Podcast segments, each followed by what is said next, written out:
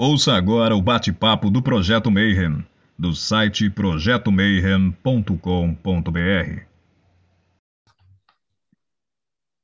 Bom dia para quem é de bom dia, boa noite para quem é da boa noite, boa tarde. Se você recebeu um comunicado do YouTube, está vindo assistir mais um Bate-Papo Mayhem.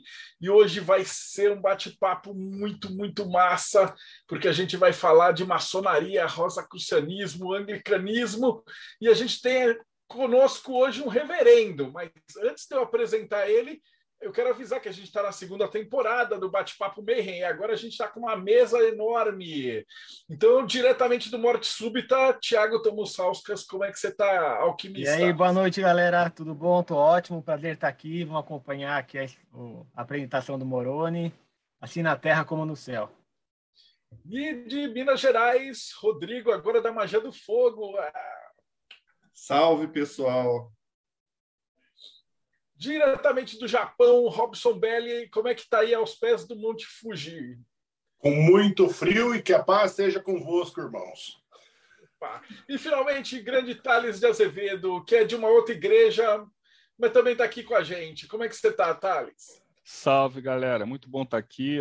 Para entrevistar o reverendo de hoje à noite, sou suspeito porque o sobrenome denuncia. É verdade. E seja muito bem-vindo, reverendo Moroni Azevedo. Como que você está, irmão? Boa noite, boa noite, galera. Prazer aqui estar com vocês. É, convite bem inusitado, mas acho que vai ser.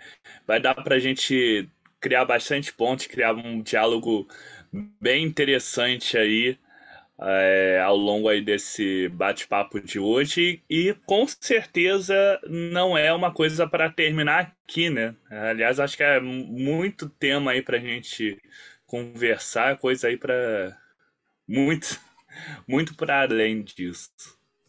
Isso é fantástico. E aí você já conhece o canal.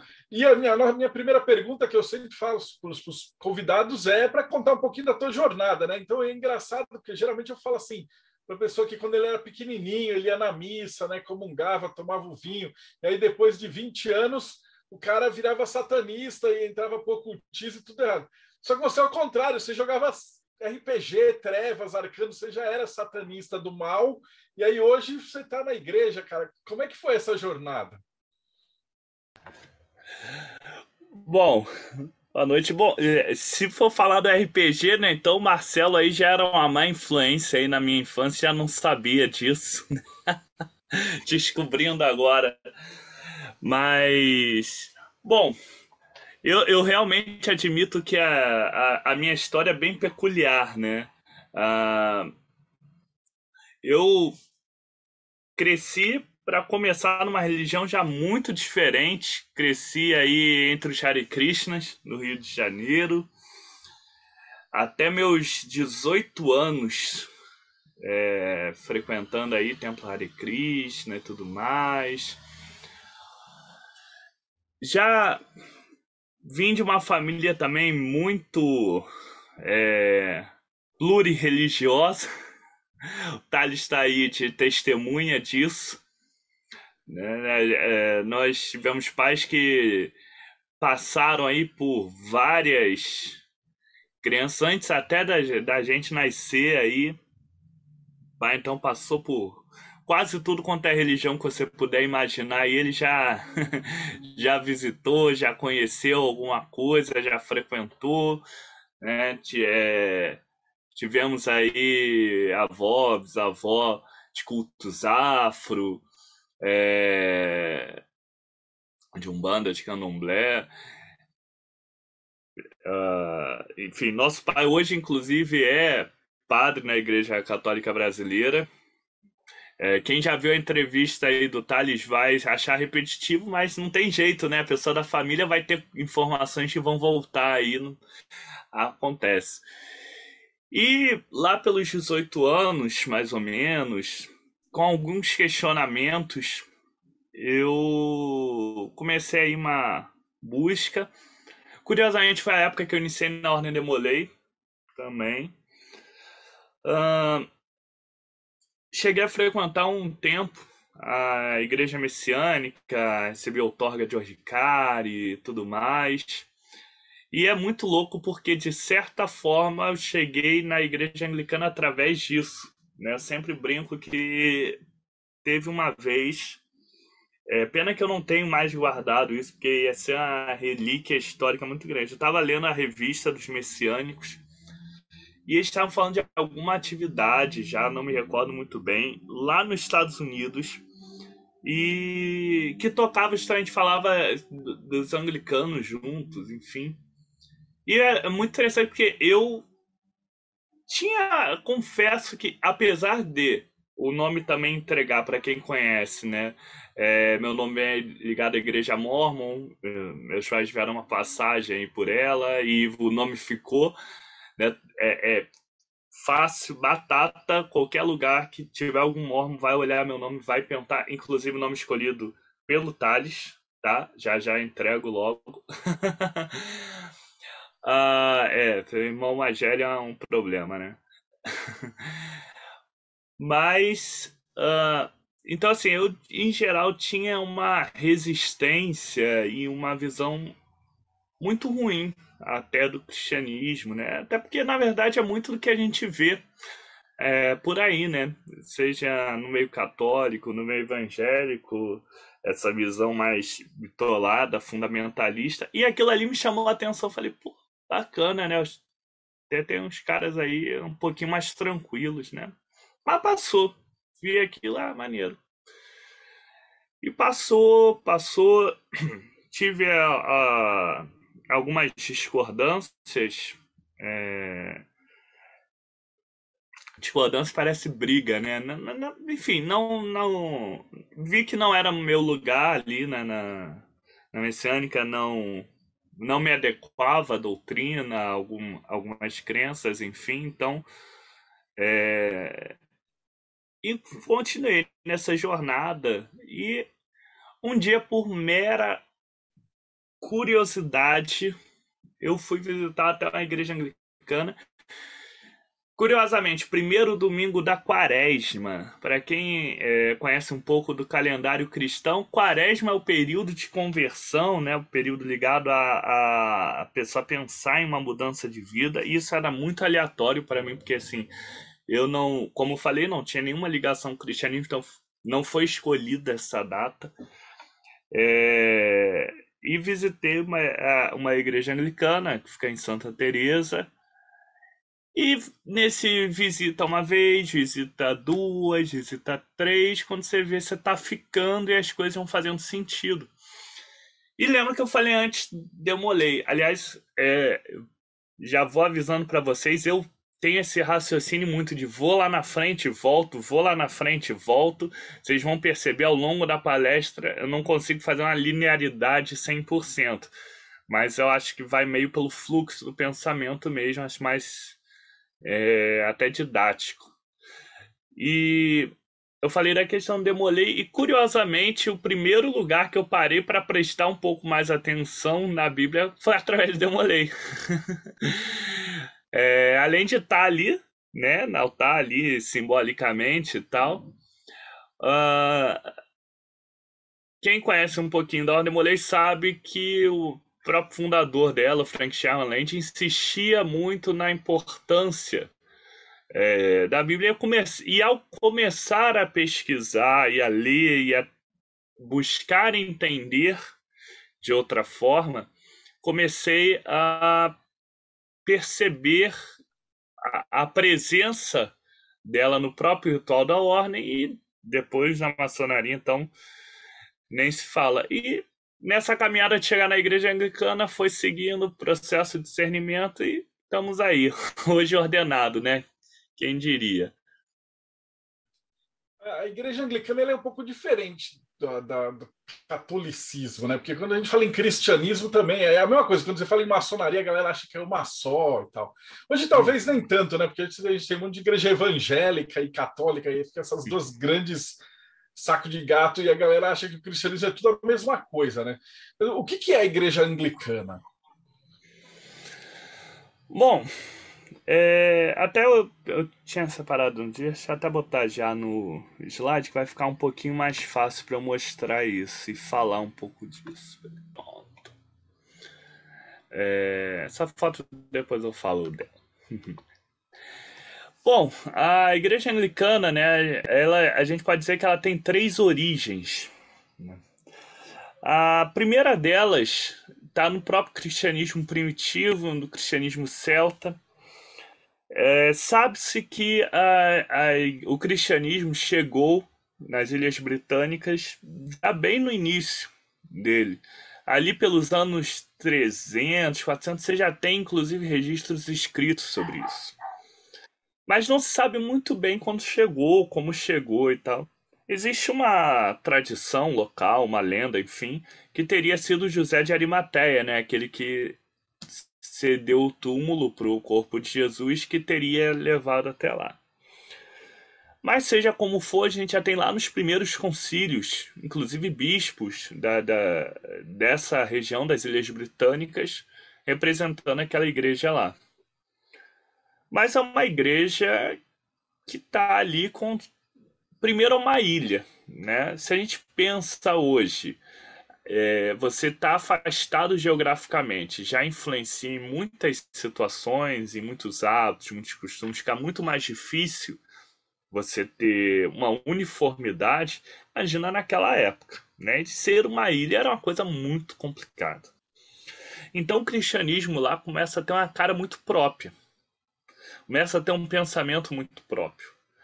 E é interessante que em muitos aspectos é, o cristianismo daquela região vai se parecer mais até com o cristianismo que vai se desenvolver no Oriente, né, da Igreja Ortodoxa e tudo mais, do que até com o próprio cristianismo latino, nesse primeiro momento.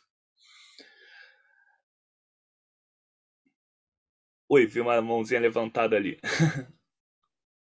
é, você está mutado, deixa eu só para aproveitar que você está nessa parte histórica, perguntar se o São Patrício entra nessa jogada, porque ele estava por lá nos anos 500 depois de Cristo, se ele influenciou de alguma forma. Sim, entra todo nesse, em todo esse contexto né, do, desse cristianismo celta e que vai tendo uma relação é, muito confusa com o cristianismo do continente.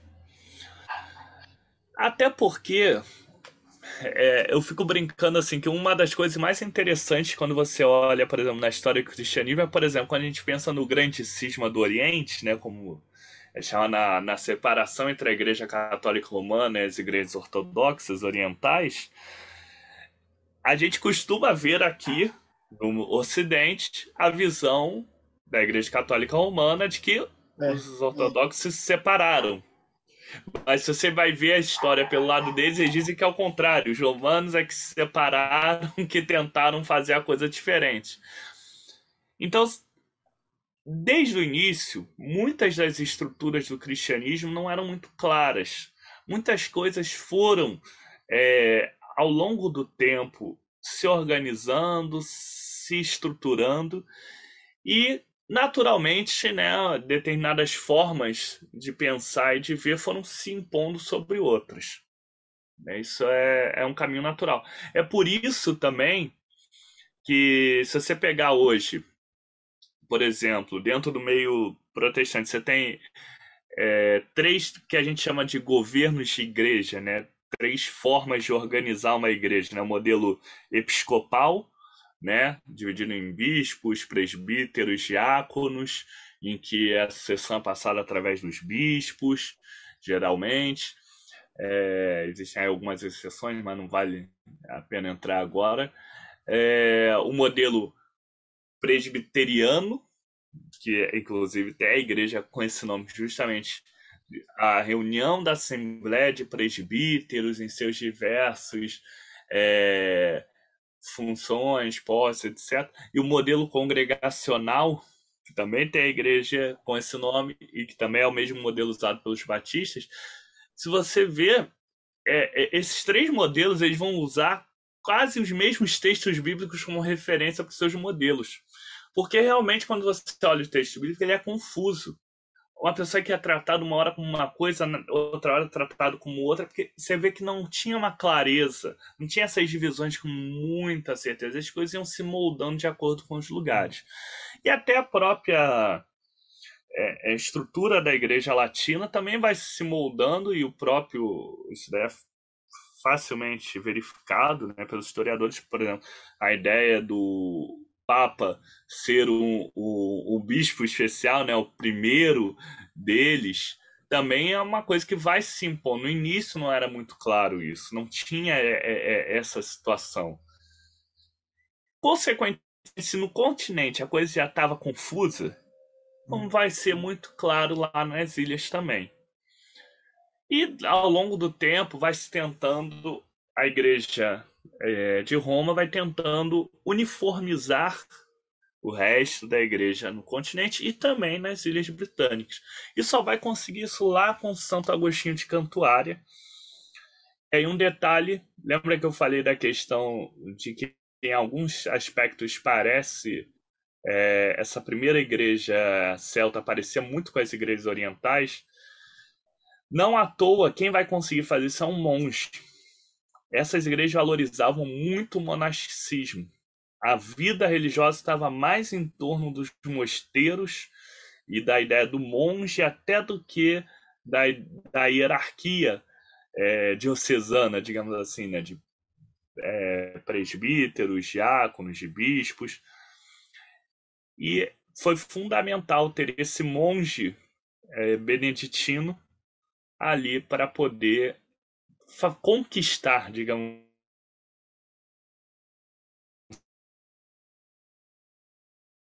né, foi na base do convencimento é, trazer essa igreja para Roma.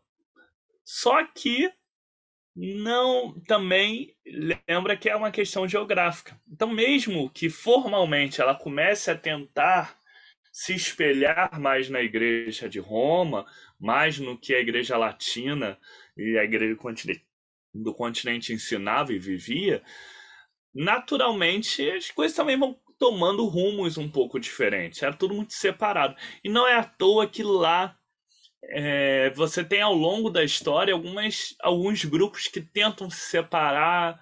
Né? Você tem aí o grande pré-reformador, como é chamado John Wycliffe, que por conta própria vai traduz a Bíblia para o inglês, começa a fazer as coisas conta própria. Isso antes da reforma protestante. E ao longo do tempo, vários, de, vários desses pensamentos vão incluindo. E quando a, a, reforma estoura no continente, muitos desses grupos começam a ver, pô, tem um negócio interessante ali. Tem um negócio interessante rolando lá. E não eram grupos, isso que é o mais interessante, não eram grupos é, marginais, isolados dentro da igreja. Não o arcebispo de Cantuária é uma das pessoas mais, mais alto da hierarquia da igreja ali, estava interessado no que estava acontecendo no continente. Então você vê que eram grupos influentes dentro da própria igreja que começam a ver ali na reforma protestante, estourando ali no continente, que é uma coisa interessante ali. E aí muita gente vai lembrar ah, o Henrique VIII, né? Henrique VIII é, ele entra depois nessa história. Porque já tem esse movimento ali dentro, já tem essas coisas ali dentro, e na verdade ele segura isso, ele impede durante muito tempo que haja essa ruptura com Roma. Ele era um católico romano convicto. Não à toa, os reis da Inglaterra, e ele pra, tem o título que foi dado pelo Papa de Guardião da Fé. É, então, ele evita isso. Só que chega um momento, né, com toda aquela conjuntura dele querendo a anulação do casamento dele, que era algo extremamente comum naquela época, os nobres fazerem isso. Só que o Papa ficou numa situação delicada, porque a esposa dele era da família real espanhola. A Espanha, a gente não precisa nem dizer o quanto ela era fortemente influenciada e influenciadora na igreja. Então o Papa é, é, seria assim, ele tomar a briga de um cara que é até trata ele bem, mas não é tão fechado com ele, né? Comprar a briga desse cara e arranjar uma inimizade com um grande amigo dele é ficar numa situação muito ruim. Então o Papa vai dando aquela cozinhada básica, né? E vai tentando ali empurrar a coisa. E ele precisava resolver a vida dele. Ele vê que tem uma galera ali na igreja, inclusive pessoas ligadas a ele. Então ali, ó, não, separa. Olha, não tem mais jeito não. Ah, tá na hora de cortar a relação. E ele Fala, ah, então beleza, então também vamos chutar o balde aí, vamos romper e tá, tá maneiro, é isso aí mesmo. Né? É, então a gente diz que tem essas três origens, e essas três origens moldam muito a cara do anglicanismo. Principalmente essas duas, atualmente, são as mais visíveis para quem é, olha assim por fora, né? Que realmente ela, a igreja anglicana fica numa coisa assim que tem algumas, alguns traços do protestantismo, mas tem outras coisas do catolicismo, fica naquele meio termo, naquilo que nós chamamos, né, dentro do anglicanismo, de via média. Né? Então fica aquela coisa aí, é o padre que casa e tem, digamos, entre aspas, tem padre mulher, bispa mulher, e hoje em dia, então, é, casamento homoafetivo, uma série de outras coisas aí bombando.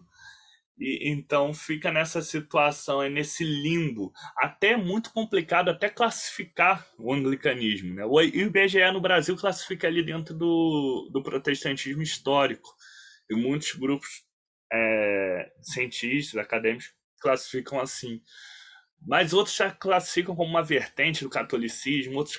Então, é, até classificar isso tudo é muito complicado. Uh, não sei se o Marcelo vai querer, que eu já me alonguei aqui logo na primeira. Não sei se o Marcelo vai querer perguntar outra coisa ou sigo também aproveitando o embalo para falar um pouquinho. Mas posso seguir? Então, beleza. Então... E aí, falando né, nessa questão da diversidade, né? Eu peguei aqui umas duas fotos bem atuais aqui do Rio de Janeiro para mostrar. Né? Você vai do simples ao complexo, você vai eh, tendo muito muitas variedades. E essa palavra mente, não existe é, a gente pensar o anglicanismo sem pensar diversidade. Aliás, é um alerta que eu falo é, de cara, né? Eu gosto sempre de falar com as pessoas isso. Tudo que vocês ouvirem aqui vai ser uma, a, a visão que eu tenho e, obviamente, outras pessoas também compartilham mas é claro, não é uma coisa única. Então não vai, não vai achar que o que eu vou falar aqui vai ser uma regra que todo mundo vai achar. Aliás, uma coisa que eu, eu já de antemão digo, eu não quero que a gente saia de hoje aqui com certezas. Eu quero que a gente saia daqui com dúvidas. A gente vai sair daqui com umas minhoquinhas na cabeça para ficar pensando, pô, será? Pô, será que faz sentido? E aí vocês vão entender que isso daí também tem muito a ver com a própria forma de pensar anglicana, né? É, Para começar, a gente não é uma igreja confessional, a gente não tem uma confissão de fé. É, nós temos um princípio que a gente diz que é o lex orandi, lex credendi, né? É, a, de certa forma, o que dá uniformidade no anglicanismo é o orar junto, não é o crer igual. Isso daí é um ponto fundamental. É, a gente não tem uma doutrina própria. Não tem como dizer assim, por exemplo, se eu chegar hoje é, entre os luteranos. Os luteranos têm uma doutrina, por exemplo, sobre a Eucaristia. O que é a Eucaristia? Né? Tem toda a doutrina lá da consubstanciação. Católico romano, então, nem se fala, foram os que mais sistematizaram a fé cristã no mundo ocidental. Então, vai ter aí de é, é, toda uma doutrina esmiuçada sobre as coisas. Muitas das coisas que você perguntar assim para um anglicano, assim, ah, e aí, o que, que vocês acreditam sobre a Eucaristia? Eu vou falar, ah, cara, eu vejo da seguinte forma, mas assim, a gente não. É mistério. Muita, muitas, muitas coisas, a igreja em si, a resposta vai ser: isso é um mistério.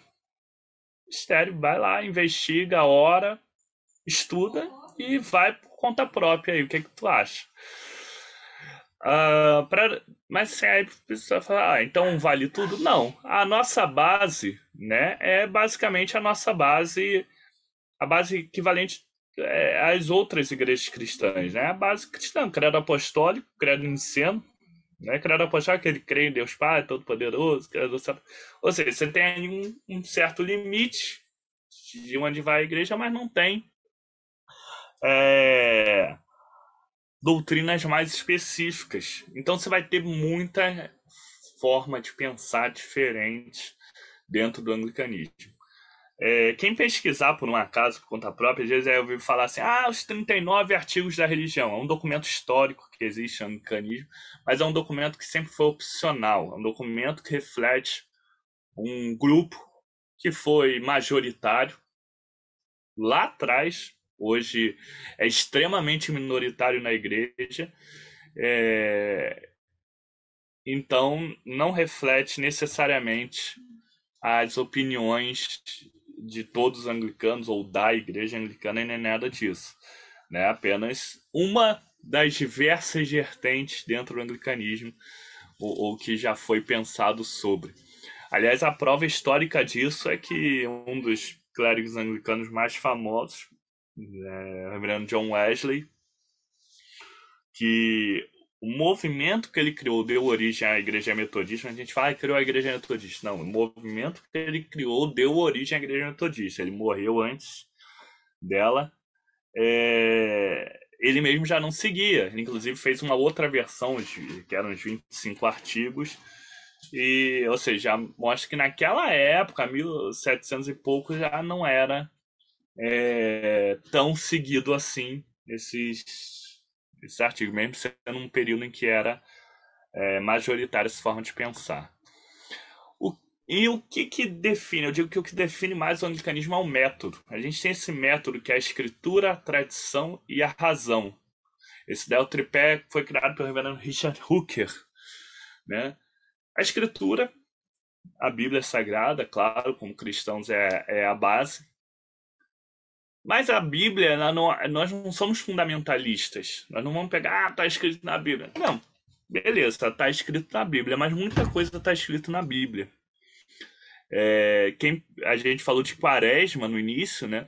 O, o, na história bíblica, o diabo tenta Jesus usando textos da Bíblia, usando textos do Antigo Testamento, e Jesus já mostrando que a interpretação, o entendimento, a visão dele é, não corresponde àquela. Né? Ou seja, a Bíblia pode ser usada por o completo oposto ao que ela se propõe a ser, e é o que a gente mais vê hoje em dia. A tradição, ou seja, os escritos né, dos grandes cristãos que vieram antes, o pensamento deles, é óbvio, é, isso ajuda muito é, nos, a que nós consigamos clarear a mente e a galera aí do meio ocultista, meio até vai ouvir falar muito em tradição, né? É... Porque é isso, os escritores que vieram antes, os pensadores que vieram antes vão iluminar a nossa cena. A gente não vai inventar a roda aqui do zero. Não é isso. Até porque muitas vezes pode ser só maluquice. Mas também a gente não vai cair né, no, no, num fanatismo pela tradição, porque também aquelas pessoas podem ter errado. E aí vem nosso terceiro elemento, que é a razão. A razão ela é dom de Deus, então ela tem que ser usada. Então, eu posso ler uma coisa nas escrituras, posso ver que ao longo da história da igreja, é, alguns pensadores pensaram daquilo ali, mas eu posso olhar e falar assim, cara, eu acho que não é bem assim, não. Eu acho que tem alguma coisa aí que não está batendo. Né? E isso é natural, não é visto de uma. É, como uma. Oh, que absurdo. Não. Isso faz parte do método. E justamente por isso que eu falei que não vim aqui para dizer assim, ah, essa é a verdade absurda. Não. Porque se eu fizesse isso, ia estar, inclusive, em contradição com todo o espírito do que a gente está falando até agora. Né? É, então, as pessoas vão ter, dentro do e fora também, liberdade para pensar se aquilo ali realmente faz sentido ou não e, começar, e trabalhar um pouquinho por conta própria. eu falei até do John Wesley, ele acrescenta nesse tripé um quarto elemento, a experiência. Né? E para a galera que é mais ligada a uma questão mística, né, da oração, de uma questão espiritual, da, bus da busca da é, ou intuição, como alguns podem falar, enfim, o analisar tudo isso, ter esse discernimento, é, se encaixa justamente nessa questão da experiência. Né? Então, também é uma outra possibilidade. Eu, pessoalmente, gosto muito desse quadrilátero, que é a versão ampliada aí do tripé de Hulk. O tripé, sim, seria o oficial. O quadrilátero, alguns é, adotam, outros não. Mas é, antes de eu entrar aqui nesse tema, né, que tinha já deu spoiler ali, mas tudo bem, já estava no título, né, que é falar um pouquinho da questão da, da Rosa Cruz. Uh, ah, para fechar um pouco o ciclo, né, já falei um pouco do anglicanismo, fechar também um pouco o ciclo da questão da maçonaria, né, falei um pouquinho Demolei. Para quem é Demolei, e estiver assistindo, ou é maçom, já assistiu um pouquinho, ou já pôde ler um pouco do ritual, vai poder olhar que tem o próprio ritual tem inúmeras referências bíblicas, citações literais é, em vários momentos. E não poderia ser diferente. Quem já leu a história do, do fundador da ordem, né, o Frank Sherman, sabe quanto ele era é, um evangélico fervoroso e chegando na maçonaria, né? É... Maçonaria também já tem uma história aí com a minha família, além do meu irmão ali. É... Nosso avô era maçom, é... inclusive tem até hoje os diplomas todos guardados lá com meu irmão. E eu brinco que assim, eu cresci sempre ouvindo as histórias sobre a maçonaria, é, meu avô já não era vivo quando eu cresci, mas é, um pouco dessas histórias vão, foram passando. E, e era aquilo, né? Passava ali em frente ao Palácio do Lavradio, no Rio de Janeiro, a, também a sede da grande loja ali na, na Marice Barros, e aquilo ali era uma coisa, caramba, que fantástico, né? Quando eu era criança, achava aquilo ali ó, massa. A galera ali era tipo, sei lá, o super-homem, bicho. Era um era, pô, maçonaria é uma parada muito maneira. E, óbvio, entrei no Demolei, entrei na, na maçonaria. E eu fico até brincando que eu tenho uma relação muito complexa, né, com a maçonaria, né? Não com a maçonaria como ela deveria ser, mas como ela é, porque todo mundo que vive nesse meio sabe como ela é. É, como muitas outras instituições são muito tem muitos problemas, muitas situações que não deveriam ser. E eu sempre fico brincando com minha esposa, é, fazendo aí uma uma outra referência, quem viu aquela série Sons of Anarchy, sabe que fica aquele drama o tempo todo, né, do personagem principal, fica no motoclube, sai do motoclube, que o pai eu fico brincando com a minha esposa, que ela fica perguntando, ah, mas que você se estressa às vezes muito com isso? Por que, que você fica, né? É, é, a minha situação é igual a dele, né? Você acha que deveria ser uma coisa, você fica insistindo ali, dando um ponta de faca e, enfim, né, tem uma, uma questão afetiva, emocional, intelectual, e claro, de, é, é acreditar que aquela coisa pode ser muito melhor do que, infelizmente, ela vem sendo, principalmente aqui é, no nosso país, especialmente aqui no Rio de Janeiro, que é onde eu posso falar mais. É, mas a maçonaria também, para quem é, é maçom ou quem já conviveu, já leu o ritual, porque não sou ingênuo de achar que não tem na internet. Obviamente não, não vou sair por aí falando, mas é, falando aqui ritual, declamando e tal, mas todo mundo sabe que hoje em dia nada mais é segredo no mundo digital, né? Então, uh, além de ser também igual no tal Demolei, extremamente cheio de referências bíblicas, referências históricas ao cristianismo, etc, etc, etc. É, inclusive, é, alguns ritos até mais que outros é, eu fico brincando que só por você ter como referência base um, uma lenda proto-bíblica, né? uma lenda ou semi-bíblica, enfim, né? da construção do Templo de Salomão, né? pegando a parte bíblica e faz, enfim, alguns extras aí, é, já, já mostraria que não é uma coisa completamente fora do contexto judaico-cristão. E aliás, aí você olhando aí na história da maçonaria, né, você vai ver o tempo todo é, proximidades na Grande Loja Unida da Inglaterra até hoje. É, você tem lá o Grande Capelão e sempre, é, inclusive, o Levi Cryer, é, que já faleceu, que foi capelão da Grande Loja da Inglaterra, até tem alguns livros traduzidos aqui no Brasil pela Madras, livros até interessantes. É, então, é, são referências é, naturais. A, minha cachorra, vocês estão vendo que está querendo participar aí da, da palestra. Né? Vocês devem estar ouvindo os latidos aí no fundo. Mas não tem problema. Ela bateu é, o papo aí com a gente, a gente não vai entender. Deixa aproveitar. Fala.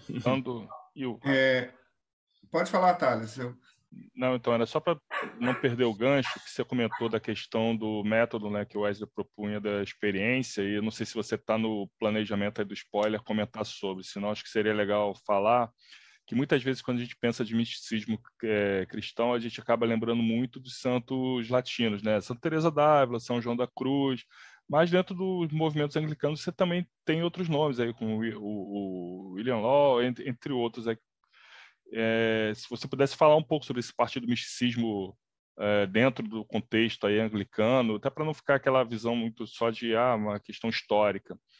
Eu não sei se está planejado é. para você colocar lá na frente. Se tiver, deixa eu vou chegar frente, tá? Eu vou chegar, vou chegar neles Beleza. lá na frente. Como falei, eu vou, eu vai ter alguns momentos que eu vou e volto. Não tem pro, não tem erro. Diga. Bem, eu só queria fazer um comentário é, sobre essa questão do método que você acabou de falar, a religião anglicana no século XIX. Esse método, assim, é uma coisa que você falou aí, eu achei bem interessante, que junto com uma outra coisa que eu estava estudando, que a ciência, ela surge, ela cria, ela é, começa a fervilhar no século XIX na Inglaterra, principalmente entre os reverendos anglicanos. Eles tinham uma profissão aonde é, eles tinham recebiam e eles trabalhavam lá é, na congregação e o resto do tempo eles não tinham muita coisa que fazer e a própria religião falando que eles tinham que usar a razão. Então o naturalismo surge entre os reverendos anglicanos a ciência começa a desenvolver na Inglaterra entre os reverendos anglicanos graças a esse tripé que você, desse método que você acabou de falar, somado à questão dos reverendos terem um, um rendimento e terem tempo para estudo. Afinal de contas, o resto estava tentando correr atrás do dinheiro ou então trabalhando nas fábricas inglesas ou outras coisas. Então, é com eles que a ciência que nós temos hoje, que nos está possibilitando fazer essa conferência, cada um em um lugar, começa ali, é, começa a crescer ali na Inglaterra. É só esse comentário que eu queria fazer. Pode seguir. Não, é claro. E é, nos séculos mais recentes, né, é, 21, a gente viu muito, ficou muito proeminente alguns nomes americanos em, mais até na questão de ativismo. Por exemplo, ah, vou, vou logo apelar, usar o o exemplo mais clássico aí, o bispo Desmond Tutu, lá da África do Sul, que foi é, a pessoa importante aí no, no combate ao apartheid e tudo mais. É, aproveitando aí também o gancho do Rodrigo, aí, duas curiosidades. É, na verdade, principalmente uma delas, porque as pessoas sempre lembram. Eu falei da questão da influência protestante, falei que não foi bem assim a questão também do, do Henrique VIII.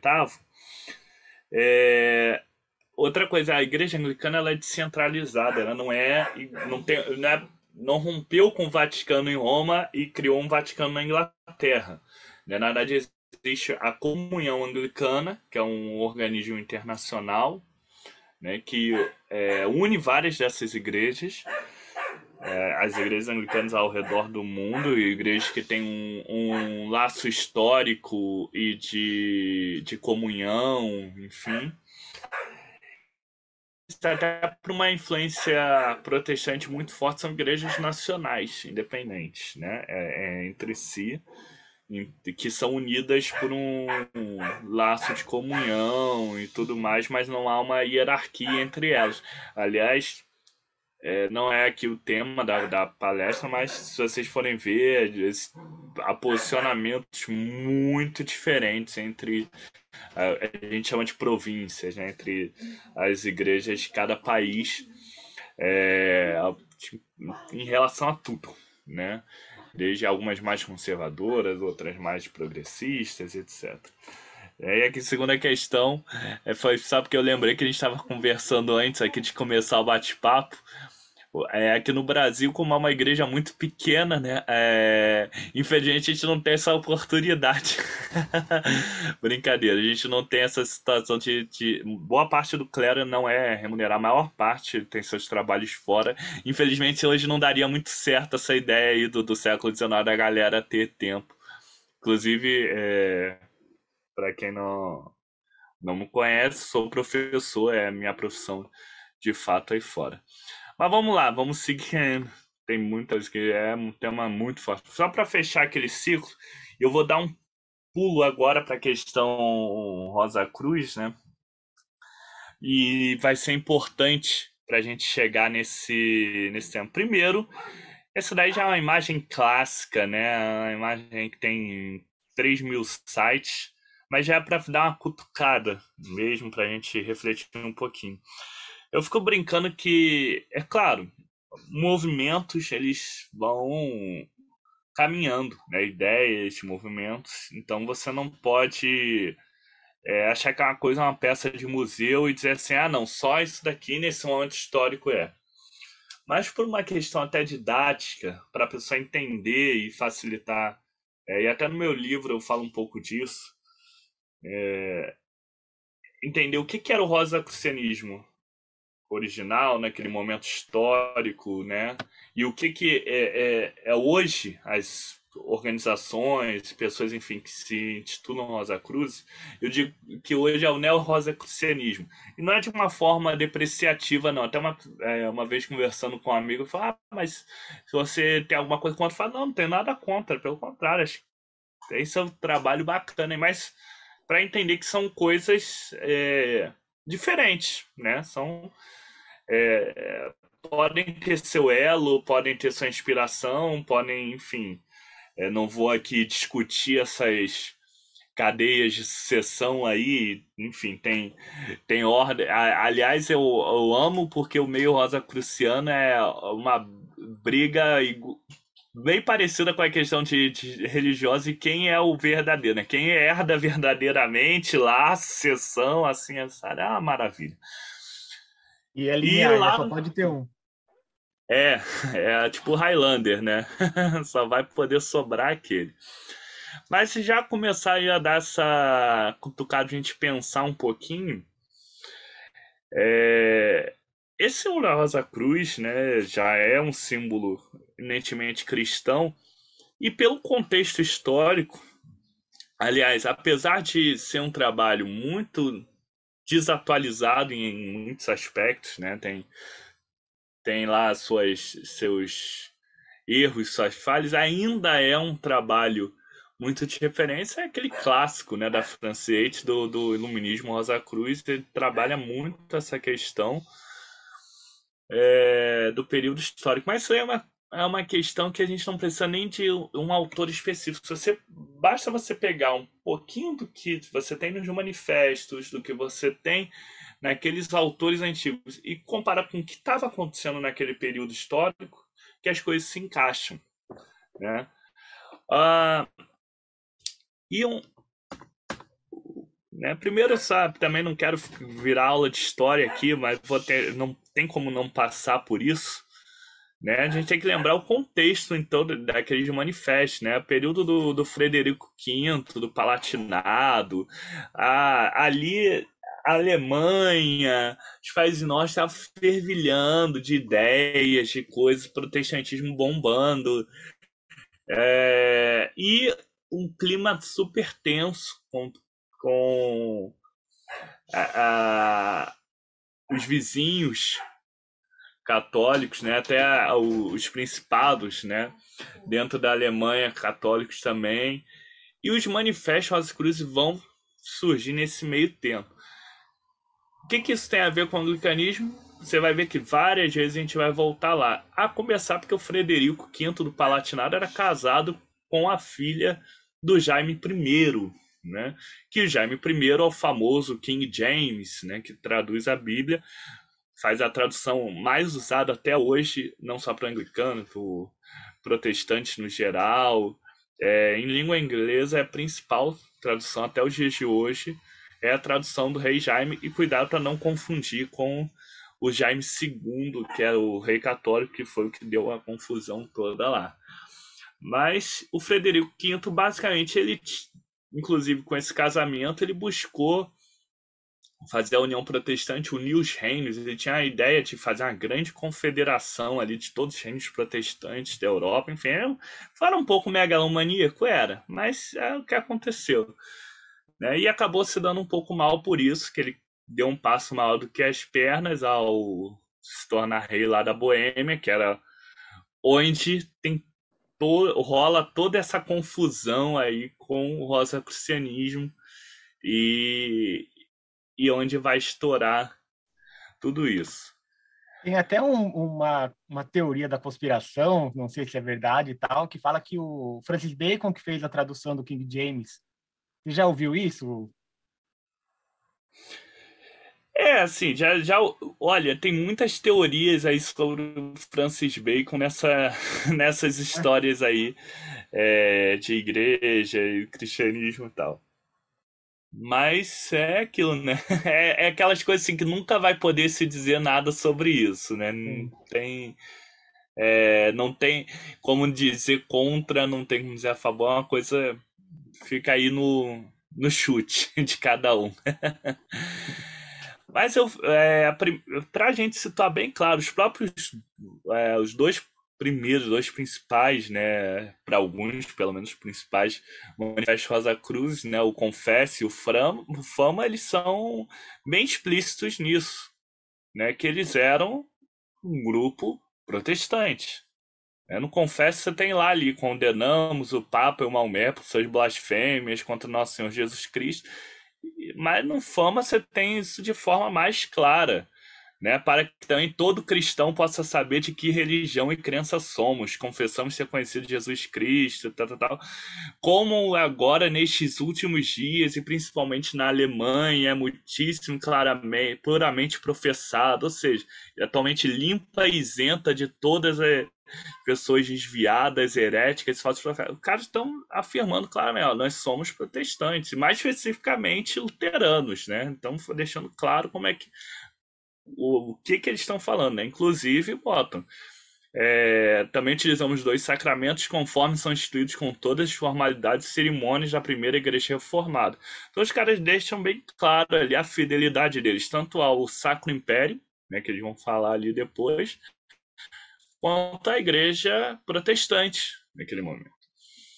É, então, isso é bem claro, a gente tem que ter bem claro isso para entender o, o contexto o conceito do rosacrucianismo. Por que, que eu falo isso? Hoje as, as ordens né, que, é, reivindicam uma herança rosa-cruciana, ela já tem influências de outras é, crenças, de outras ideologias, de outras formas de pensar. É ruim, ou não, aí cada um vai decidir, né? Mas é, a gente só precisa ter claro que uma coisa é como era, e claro, se depois a pessoa quis misturar, não sou é, contra o sincretismo nem nada disso. Aí fica a critério de cada um. Só é importante a gente ter a clareza de onde vem cada coisa, para a gente também não se embolar é, no meio do caminho. Né? E Moroni, eu acho que um ponto até interessante dessa questão que você explicitou é que muitas senso comum, né, as pessoas acabam vendo rosacrucianismo como uma coisa mística, mágica e protestantismo como uma coisa de austeridade, né, uma coisa mais é, fechada. E na verdade você acaba vendo que na, na, origem da coisa eles estão entranhados, né? Não é, não tem esse abismo que aparentemente o senso comum cria, né, entre os dois assuntos. Exatamente. E vou, vou fazer uma uma, provocação entre amigos, né? É, com todo o amor e carinho que eu tenho pelas pessoas de uma certa. É, de uma famosa ordem e tal, gosto muito, mas eu não vou citar nenhum faraó aqui, então desculpa, gente. Vai ficar para outra apresentação. Mas eu gosto muito das pessoas, são pessoas queridíssimas. é, mas agora vai entrar, acho que na parte que interessa mais a galera, né? Só para vocês lembrarem como é que aquele período ali era o período que tava fervilhando as ideias, né? Olha os caras que já aparecem de cara naquele período, né? Jacobo M, Comênios, né? Toda uma galera aí que tem tudo a ver com boa parte aí do futismo, do pensamento místico, é, que a gente, muita gente pode chamar de tradição esotérica ocidental, enfim, e estão todos aí nesse contexto, para vocês verem como é que era uma época de ideias fervilhando. E ser protestante também naquela época não era ser dessa galera aí fundamental, ah, tá na Bíblia. Não, não era isso, era pelo contrário, é, até naquele período ali era o, era o lugar assim que tinha a galera tava fresca, tava com muita gente com várias ideias. O hermetismo bomba na, na Alemanha desse período, né? Então, é, tem isso, mas também é, é um revigoramento do próprio misticismo cristão. Porque essa galera também, a gente vai chegar lá, vai ter um gráfico que eu fiz ali para um organograma, na verdade, para organizar melhor a, a, o pensamento, a gente conseguir ver melhor. Essa galera vai retomar muitas coisas de alguns místicos até medievais, cristãos, né, que é aqueles que todo mundo lembra e tudo mais, mas vão começar, às vezes, até ir mais longe, em outras fontes. Também lembra que essa época aí é a época que a Cabala começa também a bombar na Alemanha, né? A galera aí come, começa a achar super maneiro. E, enfim, Falar em Boêmio também, em relação com Cabala, é uma coisa outra complexa aí. né? Tem os partidários aí da influência da Cabala no Boêmio, outros dizem que não, mas seja como for, é inegável que tem altas similaridades aí entre os dois nesse contexto. Mas a gente falou de Boêmio porque lembra que eu falei que a gente ia acabar voltando no anglicanismo, né? Um cara aí famoso que o, o Thales mesmo já citou antes na pergunta, o William Law, né? Cara, o William Law é uma pessoa que ele é, é pouquíssimo estudado, pouquíssimo lembrado hoje em dia. E é um cara que, na própria história do cristianismo é, anglicano e até protestante ocidental, é pessoa extremamente influente. E as pessoas não têm ideia. A gente para o português tem um livro dele editado por uma editora evangélica, é um minúsculo, que é o Espírito de Oração. Né? É, é, tá ali fragmentado, mas assim, é um cara que tem uma influência bacaníssima. E o cara sempre foi abertamente, sempre se colocou como um discípulo do Jacob Boehme. É o cara que praticamente, praticamente não, é o cara que leva o Jacob Boehme para a língua inglesa é um cara que traduz todo aquele pensamento. E também é o cara que acaba sendo mestre de um dos grandes pregadores que a gente já citou aí, o John Wesley. E eu digo que se a gente for comparar, não é o caso aqui, o William Law é um cara que dá pra gente estudar só ele, debater só sobre ele, mas ele tem inclusive muitas coisas na vida dele, na forma de pensar dele, muito similares com a de São Martin. E não à toa, né? Os dois tiveram a mesma fonte. Aí, Jacob Boehme, é... depois que o São Martin descobre o Jacob Boehme, ele meio que joga o Sidenborg ali para escanteio e entra, é, Jacob Boehme é o cara e entra aquela onda ali. Então eles têm, eles têm muitos pontos de contato. Se você pegar um texto do William Law, né, no Espírito de Oração, pegar alguns textos de São Martin, você vai ver que parece quase a mesma pessoa eles pensam muito parecido, porque eles bebem na mesma fonte e abertamente. Assim, os caras são é, completamente. E é um cara que infelizmente cai um pouco no esquecimento, né? É, mas é um cara que, inclusive, você está vendo aí, procure esse cara, você vai gostar muito de ler sobre ele. Você pode nem ser cristão, mas vale, é um cara que vale a pena para quem se interessa aí no misticismo ocidental, fora daqueles nomes que todo mundo ouve falar e tal. Procure esse cara, né? Outro ponto que eu vou falar é não tem como, né? A gente fala de misticismo, não fala um pouco do pietismo. E também tem uma relação muito complexa, né? É... Eu brinco com a relação de amor e ódio nessa situação, porque o próprio pietismo não era um movimento uniforme, tinha muita gente ali diferente. Mas tem alguns pontos que a gente pode olhar, né? O, o esse cara aí que está na foto, o Spener, por muita gente ele é considerado o pai do pietismo. Mas na verdade ele não era. Ele é talvez o grande sistematizador do pietismo. É, Existem até alguns pesquisadores acadêmicos que vão traçar muito da linhagem do pietismo lá no Jacob Boehme, né, da, da forma de pensar do pietismo Jacob Boehme. E é um movimento que nasce nessa Alemanha fervilhante, mas que ele está com um foco, a busca pela religião do coração. O Spener ele não é um radical, assim como muitos outros pietismos, embora exista o pietismo radical, que é uma outra coisa que a gente vai precisar ele precisaria de muito tempo para pensar nele. Ele vê assim, olha, a igreja é importante, as estruturas que existem, as organizações, tudo são muito importantes, mas não são suficientes. A gente dentro da igreja é precisa ter as igrejas dentro da igreja, é, as eclesiolas, como alguns até traduzem você dentro da igreja, que é aberta a todo mundo, mas você precisa reforçar aqueles grupos que estão voltados a uma prática do coração mais forte, mais constante, uma verdadeira religião, para além da própria hierarquia religiosa, não desprezando ela, mas reforçando que uma das bases do cristianismo que foi muito retomada pela reforma protestante, mas que acabou caindo no esquecimento no próprio movimento protestante, é o sacerdócio universal de todos os fiéis. Todo cristão, quando ele é batizado, ele se torna um sacerdote.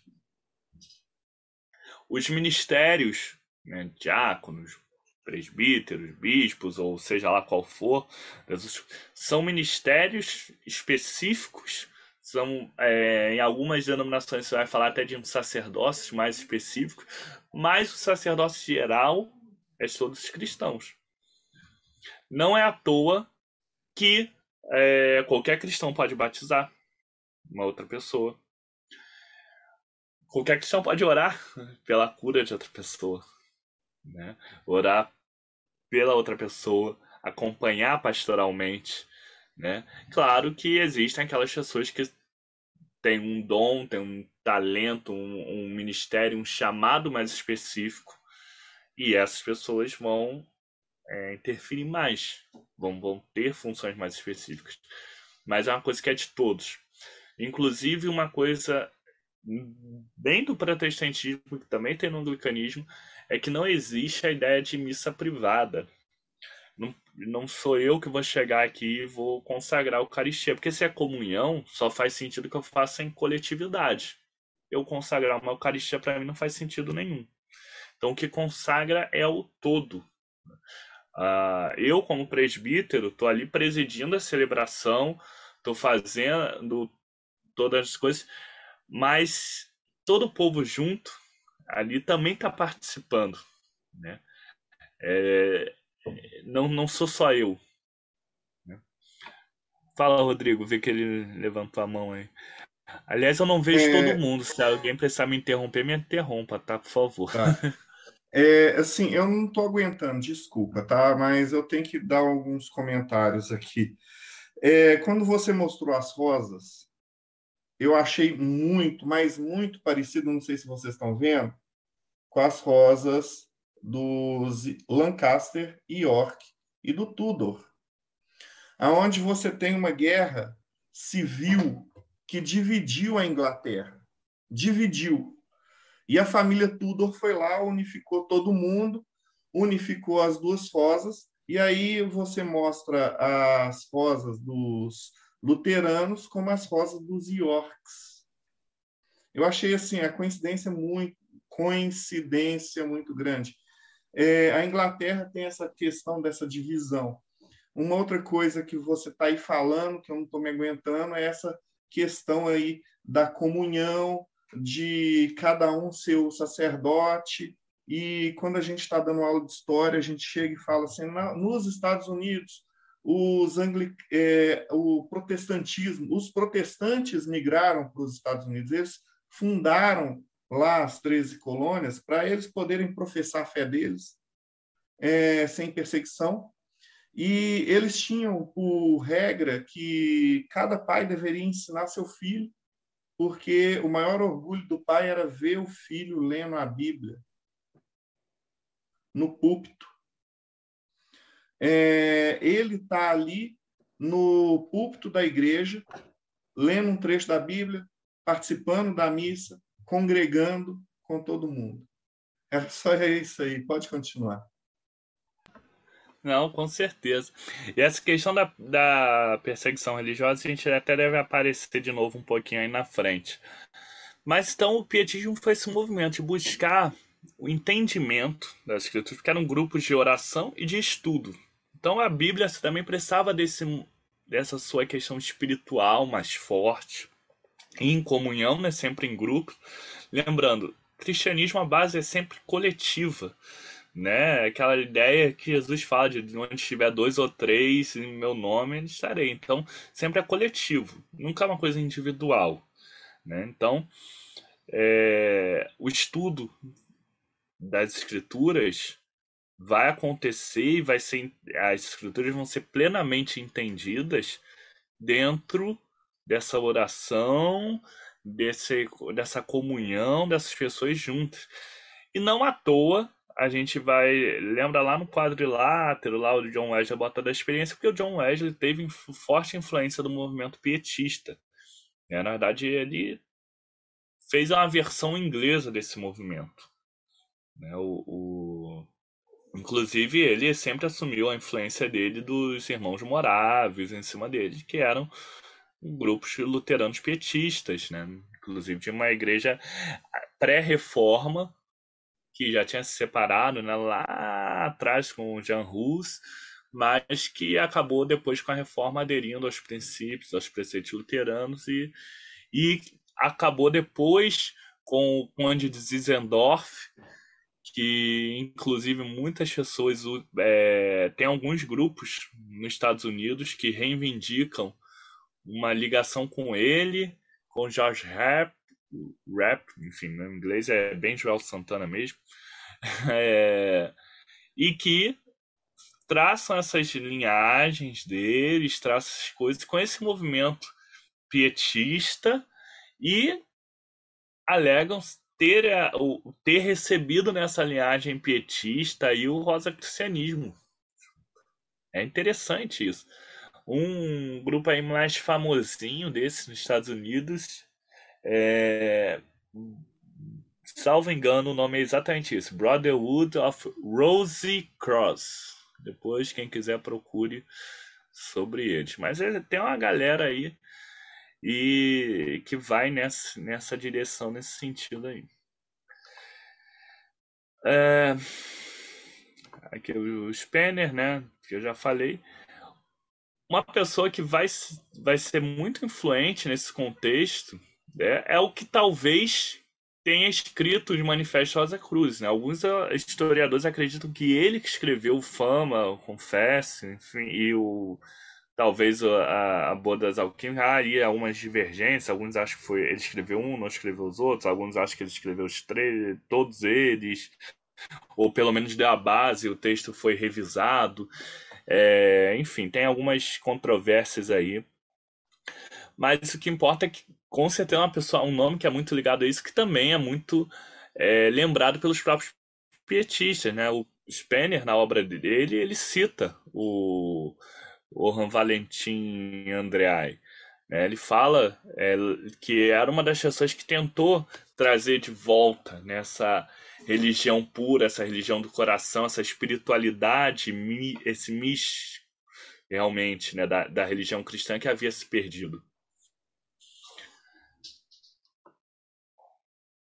E é interessante que o próprio Spener, que ele fala que, né, como era as pessoas queriam ver na piedade, ver coisas, eram acusados de serem Rosa Cruz, né? Ele cita isso no livro dele, no Pia Desideria, que é o, é o livro é, é, principal dele, é a obra principal. Ele cita isso. Então, assim, você nota que existiam é, dentro desse, desse movimento que buscava esse retorno, a, essa espiritualidade pura do coração, esse cristianismo verdadeiro, a você realmente se conectar com Deus, a realmente viver aquilo ali, é, como você tinha um grupo que reivindicava de alguma forma tá ligado e tinha até um outro que se incomodava porque era confundido com aquele. Então você vê como as coisas estão muito próximas ali. É o mesmo período, mesmo local, algumas ideias parecidas, mas inclusive essa confusão que gera para as pessoas já é, incomodava alguns. E lembra que alguém aí, não lembro se foi antes, né? Falou até do John Dee. Olha que interessante, né, cara? O cara era conselheiro da Rainha Elizabeth. A gente falou um pouquinho lá da do Henrique VIII, né?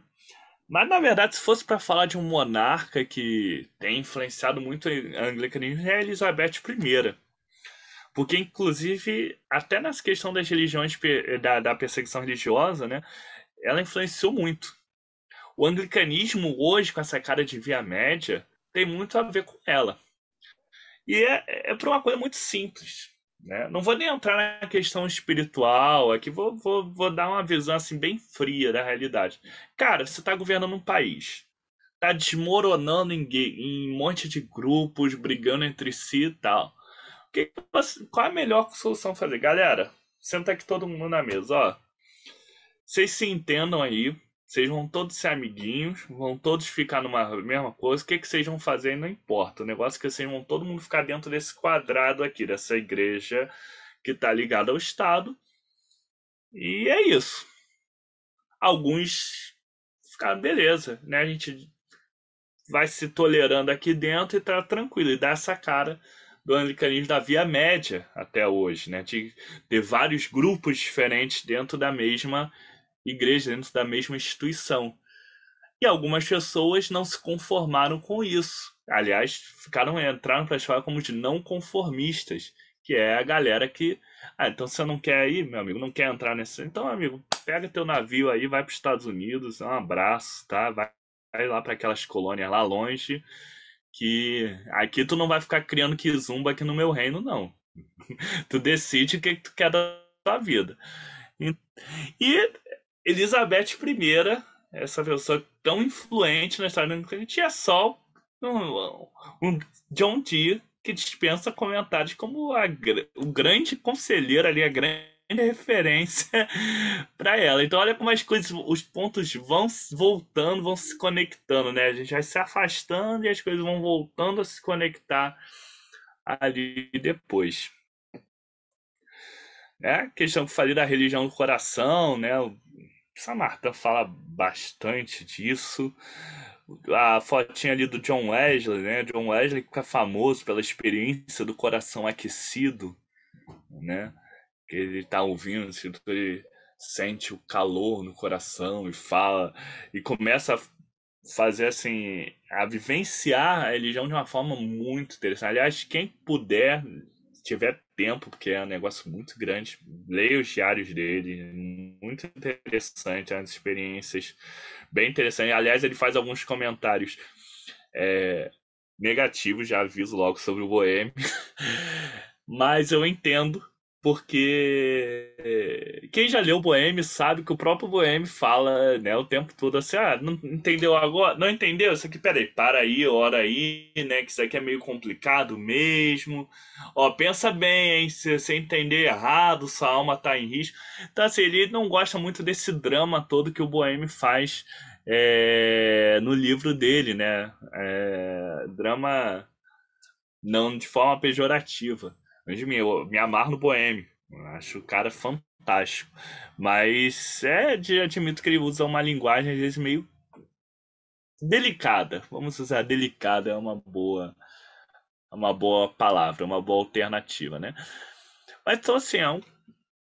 só que de forma é, o, o John Wesley critica inclusive muito dos místicos e é interessante, ele aprendeu com William Law, que aprendeu com poema, ele continuou sempre dizendo que o William Law é uma grande referência, mas ele critica muitos desse, dessa galera mística da época, justamente que ele falava faltava simplicidade. E você precisa levar essa, essa religião verdadeira, né, digamos assim, essa religião interior, que não é só a religião que você chegou ali e fez. Tô, tô com a carteirinha da igreja, tá tudo certo.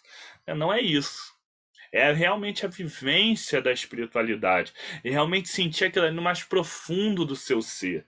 E aí você consegue vivenciar a religião de verdade, consegue começar a entender as escrituras, entender muitas coisas da vida quando você busca essa jornada interior também. Não é uma, não pode ser só limitado àquelas cerimônias e formas. São importantes, são importantes, trazem muitas, muitos benefícios através delas, você consegue muita coisa, mas não pode ser só isso.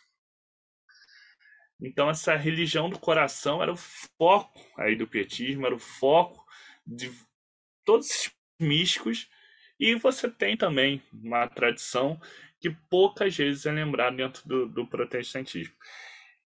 E agora que vem a coisa mais bacana que eu acho. Vocês já pensaram que talvez a Assembleia de Deus do teu bairro esteja mais perto do martinismo do que você imagina? é a brincadeira que eu, que eu gosto de fazer. Mas vamos fazer uma linhagem aí e deixando claro, né? Uma, eu até botei ali algumas influências, né? Uma, não estou falando ali de uma linhagem iniciática, nada disso. Estou falando de, da galera que aprendeu com o outro e dali seguiu, né? Cara, os místicos católicos medievais, mas dispensa comentários, já, como já foi falado antes, né? A galera que é muito citada, é muito lembrada. Você tem acaba saindo ali um pouco pelo cantinho, né? O Jean Rus, a Igreja Morávia, que a gente fala um pouquinho. Mas o Lutero vai beber nessa galera. Lutero era um monge, cara. A galera esquece isso. Lutero era monge. Um dos livros que uh, Lutero se amarrava era o Teologia Germânica. Que, inclusive, uh, agora, agora eu não vou me recordar qual foi. Eu já vi até uma organização aí, Rosa Cruz, lá fora, vendendo esse livro. Né, uma tradução dele. Então, assim, é um livro extremamente místico e era livro que o Lutero se amarrava. Né? De uma certa forma, vai influenciar muito o Swedenborg, mesmo que Swedenborg trace aí uns caminhos muito peculiares dele depois. Né? É... Mas, cara, olha aí, você pensa, através dele, influenciando o Boêmio, né? E a galera que vai. já ouvi uma vez, me desculpa, é, já ouvi uma vez a pessoa, não, o Boêmio não tem nada. Eu falei, cara, volta de novo no livro do Boêmio. O Boêmio, inclusive, usa, fala de forma bem radical que Deus restaurou a verdade através de um pobre monge, que era o Lutero. Então, dizer que o cara não tinha nenhuma influência e seguir um caminho próprio tal, beleza, mas dizer que o cara não tinha nenhuma influência do Lutero fica complicado. Então, é... ver o que ele influencia no William Law, né, no John Wesley, que a gente falou aí bastante. E aí, cara, do metodismo você vai ter o pentecostalismo. Olha que louco. Né?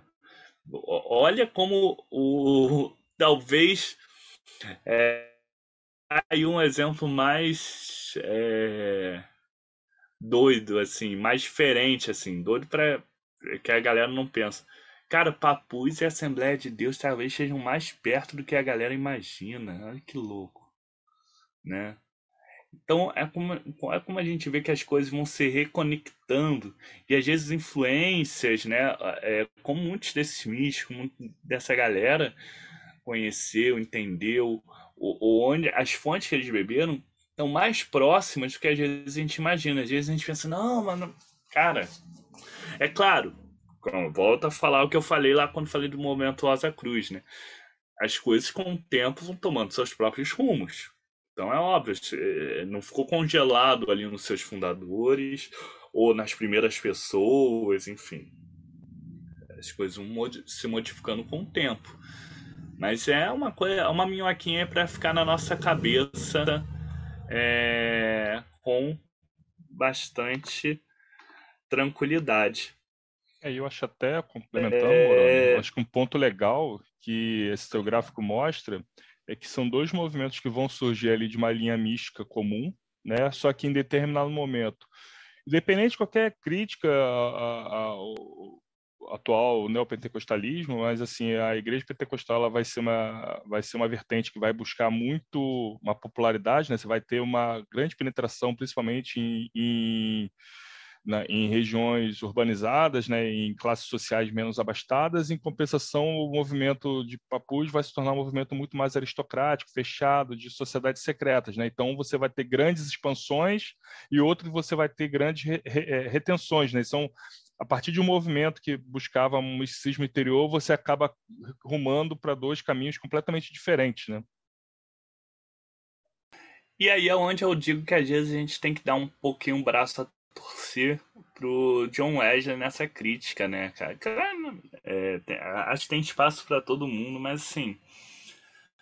É, como às vezes a gente gosta de uma coisa muito ah, complexa, cheia de diagramas, é, sigilos, é, que é coisa super complicada e que às vezes não, não consegue fazer sentido para muita gente, né? É, às vezes a gente não tá com uma boa intenção, quer, quer passar uma parada legal, mas às vezes a gente está numa coisa que vai ser uma elitezinha que vai entender, uma elite cultural, intelectual, enfim.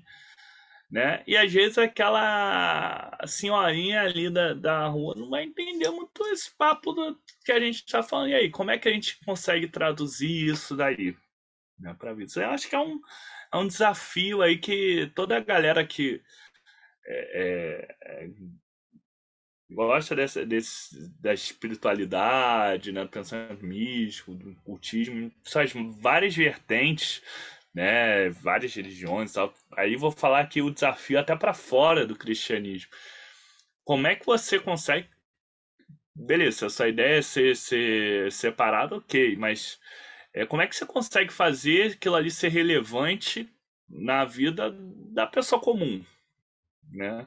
Como é que aquilo ali pode ser relevante na vida aí de uma pessoa analfabeta ou de uma pessoa de baixo grau de instrução, ou mesmo uma pessoa que tem uma instrução, mas, mas simplesmente não, adianta, né? A gente sabe que não é porque a pessoa tem um nível de instrução um pouco maior que você vai tacar uns calhamaços, né? Um monte de coisa para ler. Vai ter gente que vai se amarrar, vai devorar, vai, se, vai curtir aquilo. Mas e os outros? É um desafio para a gente pensar um pouquinho. Eu deixei aí um monte de fio solto aí na história, mas a ideia é essa mesmo, né? Como eu falei, a ideia não é fechar nada. Eu quero é só jogar jogar a bomba aqui e sair correndo. é deixar para a galera ficar assim pensando: caraca, será? Será? O que, que pode fazer aí? Mas enfim, eu acho que é, passe em palestra, né? De PowerPoint a gente pode ficar por aqui, mas sim, a gente pode trocar uma ideia melhor. Mas inclusive vou. Tinha até um outro tema que deixei até separado ali, mas eu não, não, não vou entrar, não, porque senão a gente vai sair daqui três horas da manhã. Né? Já o professor é uma desgraça, né? Fala demais. Mas.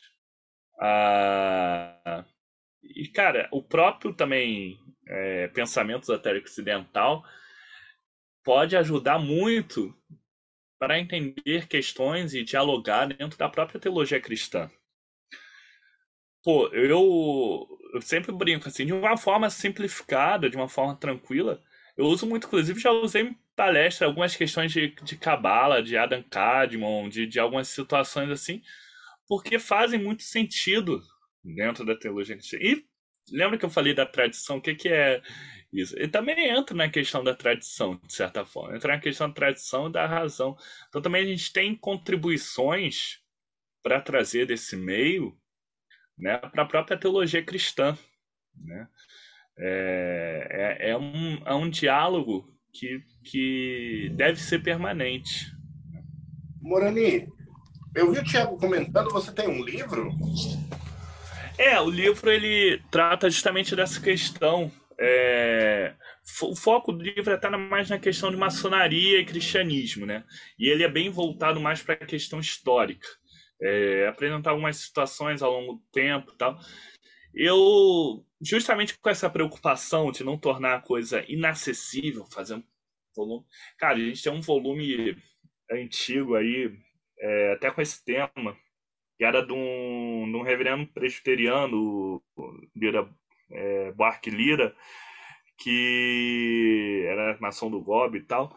Mas, cara, além de ser um livro esgotado, cara, pô, calhamaço assim, meu amigo, não adianta, você vai levar aquilo ali numa loja, ninguém vai ler aquilo ali, não, filho. Meia dúzia vai ler aquilo ali. Então, tentando dar aquela enxugada, dar aquela. E claro, nem vou nem entrar no mérito das informações é, desatualizados, que eu lembro até que aqui no, num dos bate-papos a galera falou assim, pô, a gente pensa nos autores lá de trás, e aí fala, pô, o cara escrevia o negócio, não falava de nada, acho que foi até no do Thales, não lembro. Pô, o cara não sabia de nada, né, o, o Zardo, não sei o que, essa galera toda. É, mas é, naquela época os caras não tinham muito acesso à informação, né? Então tinha algumas informações que eram meio limitadas, né? Acho muito barato nesse livro aí do Goblin, que desse, desse maçom do Goblin, cheio de referências, assim, de pessoas da época elogiando. O cara, ele mete o pau no, no, em algumas coisas do real arco, assim, sem saber, porque dizer que não, não, nunca, nunca tinha visto isso na maçonaria, como assim, negócio de sumo sacerdote, não existe isso, daí foi invenção. Não... É, o cara não tinha acesso àquilo ali, né, cara? Aquela época, o livro é anos 40. Pô, não, não, não dá não. Moroni, só fazer uma pergunta agora. É, antes, só para dar uma explicação aqui para a galera que está acompanhando pra gente, com a gente agora e até para a galera que estiver assistindo de novo a gravação lá aqui no YouTube, o nosso anfitrião, Marcelo, ele teve um problema técnico, por isso ele acabou caindo aqui do, do chat. Então, mas qualquer forma aqui os co-hosts do Mayhem vão continuar o papo. E aí tem uma pergunta que o Marcelo pediu que a gente fizesse para você, que é uma pergunta que, que já é de praxe do, do, do, do papo, que é e o que acontece depois da morte?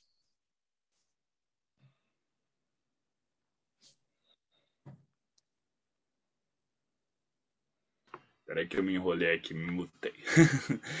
Bom, então, eu, e aí vou responder por mim, né? Óbvio, como já falei desde o início. Acho que é incompreensível pra gente. Eu acho que a gente tentar é, compreender o, o além, né? Com o que a gente conhece hoje, com nossa mente de hoje, com nosso, é, com as limitações do nosso próprio corpo físico, é, é a gente tentar pegar o oceano com um copinho. A gente vai capturar um pouquinho. Eu sempre gosto de lembrar, tem uma historiazinha taoísta que eu li uma vez que eu achei o máximo, né, cara? É, que resumindo, é basicamente a ideia é essa, cara. Tem a lua e tem o teu dedo que aponta para a lua. Apontar, o dedo é importante para apontar a lua, mostrar a lua, né? Mas é, não dá para dizer que ele é a lua, né? Tem que ter cuidado pra gente não confundir. Então, quando a gente fala do além, do, do que vai acontecer após a morte, acho que a gente consegue ter vislumbres dessa realidade, né? Através é, das nossas meditações, nossos entendimentos e tal, mas a gente vai sempre cair no falar um pouco algumas metáforas, alguns símbolos, a gente não e na verdade a gente nunca vai conseguir compreender plenamente. Quando a gente chegar lá a gente vai conseguir, né? Mas uh, agora é bem complicado. O que eu consigo pensar sobre isso, né? É, que de alguma forma a gente vai para essa perfeição, que de, é, de alguma forma ela é boa, tá? mas eu sei que a gente, a nossa mente sempre tende a cair de novo naquelas ideias é, de filme aí de, de, de céu ou de como é que é um paraíso assim de, de a gente ver uma reprodução do mundo como ele é hoje melhor. Eu acho que é natural um processo da mente né? A gente é o que a gente conhece é o que a gente vai conseguir pensar. É, então tento desconectar um pouco dessa ideia. É, mas eu sei que vai ser algo o que eu consigo crer, o que eu consigo acreditar, eu consigo ver que é algo muito bom, é algo muito além da nossa compreensão. É, show, não tem mais dor, né? Enfim. Mas eu acho que, inclusive, às vezes nem vale a pena a gente ficar perdendo muito tempo pens tentando é, botar o, o além no laboratório de secar, né, igual o ratinho. E às vezes a, é, a gente tem tantas outras coisas para focar na nossa espiritualidade no hoje, no agora, né, que eu pessoalmente não, não me preocupo muito. Moroni, é, primeiro parabéns pela palestra, que foi uma das palestras mais interessantes que eu já vi sobre rosacrucianismo, muito muito legal mesmo. Queria te agradecer quanto a isso. E queria jogar uma pergunta, na verdade não é bem uma pergunta, é um espaço para você falar um pouquinho sobre a questão assim da prática, sabe? Porque você comentou que tem uma certa flexibilidade na nos dogmas, nas crenças, e eu queria saber se isso se espelha também nas práticas. Porque a gente ouve muito assim quando é nas notícias falar da igreja anglicana, ouve falar da, da ordenação de mulheres, da questão queer. Como é que é isso? Como é que como é que realmente funciona aí dentro? Bom, de fato, realmente tem, como eu falei, né? A palavra-chave quando você pensa no anglicanismo é diversidade. Então, se até no mundo pequeno dentro do anglicanismo como é o Brasil, né, que é uma igreja bem reduzida, você vai ter de tudo um pouco. E olha, quando eu falo de tudo um pouco, é de tudo um pouco. é, coisas que às vezes até quem está há muito tempo vai se surpreender. Mas então quando você pensa então a nível mundo, então é uma vastidão muito grande. É, é como eu falei, o que une é que a gente ora junto, né? É, a gente tem o livro de oração comum, né? Que é o é, digamos assim, a base né? E é interessante que apesar disso ele também é muito flexível. É, quem nunca pegou, e provavelmente a maioria que está nos assistindo nunca pegou um livro de oração comum, vai ver que assim, é, até na, na hora de orar, fala assim, ah, pode fazer assim, assado, assado, assado, assado, assado. Tem várias opções assim que ele vai te dando. Então, é, tanto que é, é, clássico, o que vai distinguir a pessoa assim, visualmente, uma igreja anglicana das outras, é todo mundo tá com um livro, livrinho para ser generoso, né? Porque é um calhamaço assim na mão ali lendo. Até uma vez eu li, não me lembro mais qual foi a fonte, mas é, procurando aí na internet vocês devem achar que tinha um, um antigo escravo da, nos Estados Unidos que dava um testemunho né, numa igreja batista E ele fala que o George Washington ele não era um cristão de verdade, que ele não orava de verdade, ele só ficava lendo um livrinho, né? É porque na verdade ele estava aquilo ali o tempo todo, né? E então sim, assim, tem uma variedade muito grande assim na, questão tanto litúrgica é, quanto teológica. Você vai ter igrejas assim que vão de uma simplicidade evangelical aí de fazer inveja muito batista, até a igreja aí que vai deixar um católico romano tridentino chorando de inveja, com aquela complexidade litúrgica ali. E, e também outras questões, né? É, teológicas, como você colocou. É, hoje em dia, aqui no Brasil, é uma questão que está muito forte a presença LGBT dentro da igreja né? Desde, principalmente desde a aprovação, até um pouquinho antes né, do casamento homoafetivo. Isso é uma realidade em alguns países, né? Lembra que eu falei da diferença entre países? Os Estados Unidos é muito assim, é, Canadá, você tem alguns países. Agora você já tem alguns países, por exemplo, a Nigéria, já a galera já olha assim, já fala assim, cara, esse pessoal dos Estados Unidos é meio maluco, esses anglicanos dos Estados Unidos são meio estranhos. Os anglicanos do Brasil são né? Então, você tem a diversidade até nesse cenário, inclusive várias polêmicas e porradarias internas na comunhão anglicana são clássicos. É... Muito bom. Uma outra pergunta clássica é, na verdade, fazer duas. A primeira, que, que você recomenda para quem viu a palestra e falou: Nossa, eu quero é isso aí, eu quero ser anglicano? Onde começar? E também onde te encontra? Quais são as redes sociais? São duas perguntas. Bom, deixa eu. É, eu... é que eu cortei uma parte do que eu ia falar, né? Que foi que senão já falei demais hoje. Não, a gente sai daqui menos, mas tinha um último slide que eu achei aqui com algumas, alguns contatos, né? Quem quiser entrar. Tem um, uma página, eu tenho um blog e eu já botei com o nome provocativo de propósito, né? Espiritismo Rosa Cruz. Justamente que é, é para trabalhar essa questão do misticismo cristão. Tem alguns textos, inclusive eu consegui traduzir alguns textos antigos é, de, até de algumas ordens de Rosa Cruz, né? Ordens contemporâneas. Tem até ali um texto ali de uma é, dissidência da Mork de, de, que um pouco antes da CRC que tentou ter o, o Gary como imperato, enfim. É, então tem, tem algumas outras coisas ali. Tem um conteúdo. Tá um pouquinho desatualizado, admito que eu tenho tido pouco tempo ultimamente, mas eu pretendo dar uma retomada. É, lá também fala um pouco, tem um, uma parte lá que fala um pouquinho do livro.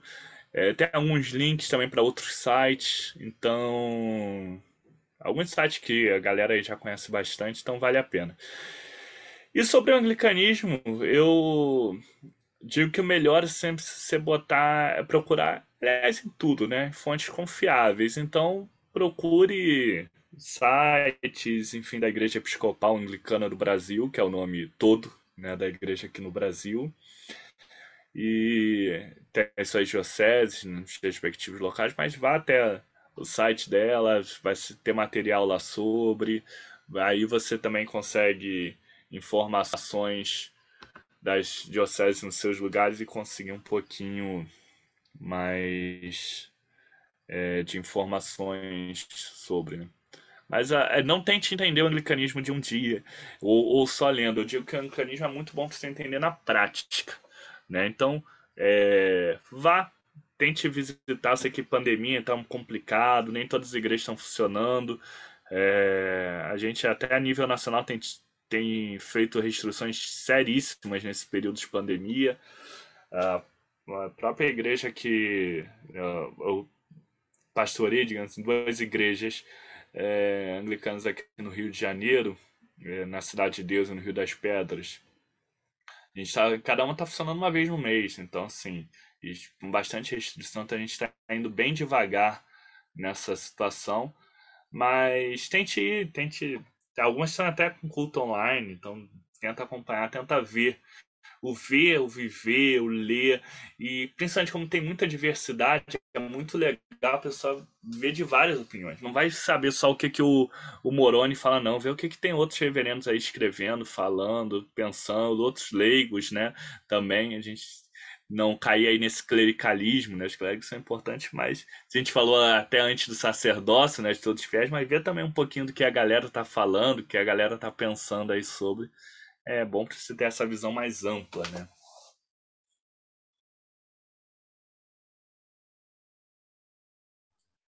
Olha, bem legal, hein, esse papo. Moroni, eu sou suspeito, eu sou suspeito, porque foi o que propus para falar, porque eu já conhecia o material do Moroni já de longa data, então eu já sabia que seria bem legal. Moroni, acho que a gente chegou aqui no final já do papo. É, Rodrigo, Thiago, Robson, Ulisses, alguém quer fazer algum comentário? É, eu só, comentário... só, me desculpa se você falou e eu perdi, perdão, Rodrigo. Mas é que eu não sei se o Moroni comentou o título do livro dele e como é que a gente encontra. Ah, bem lembrado. Verdade, eu não comentei.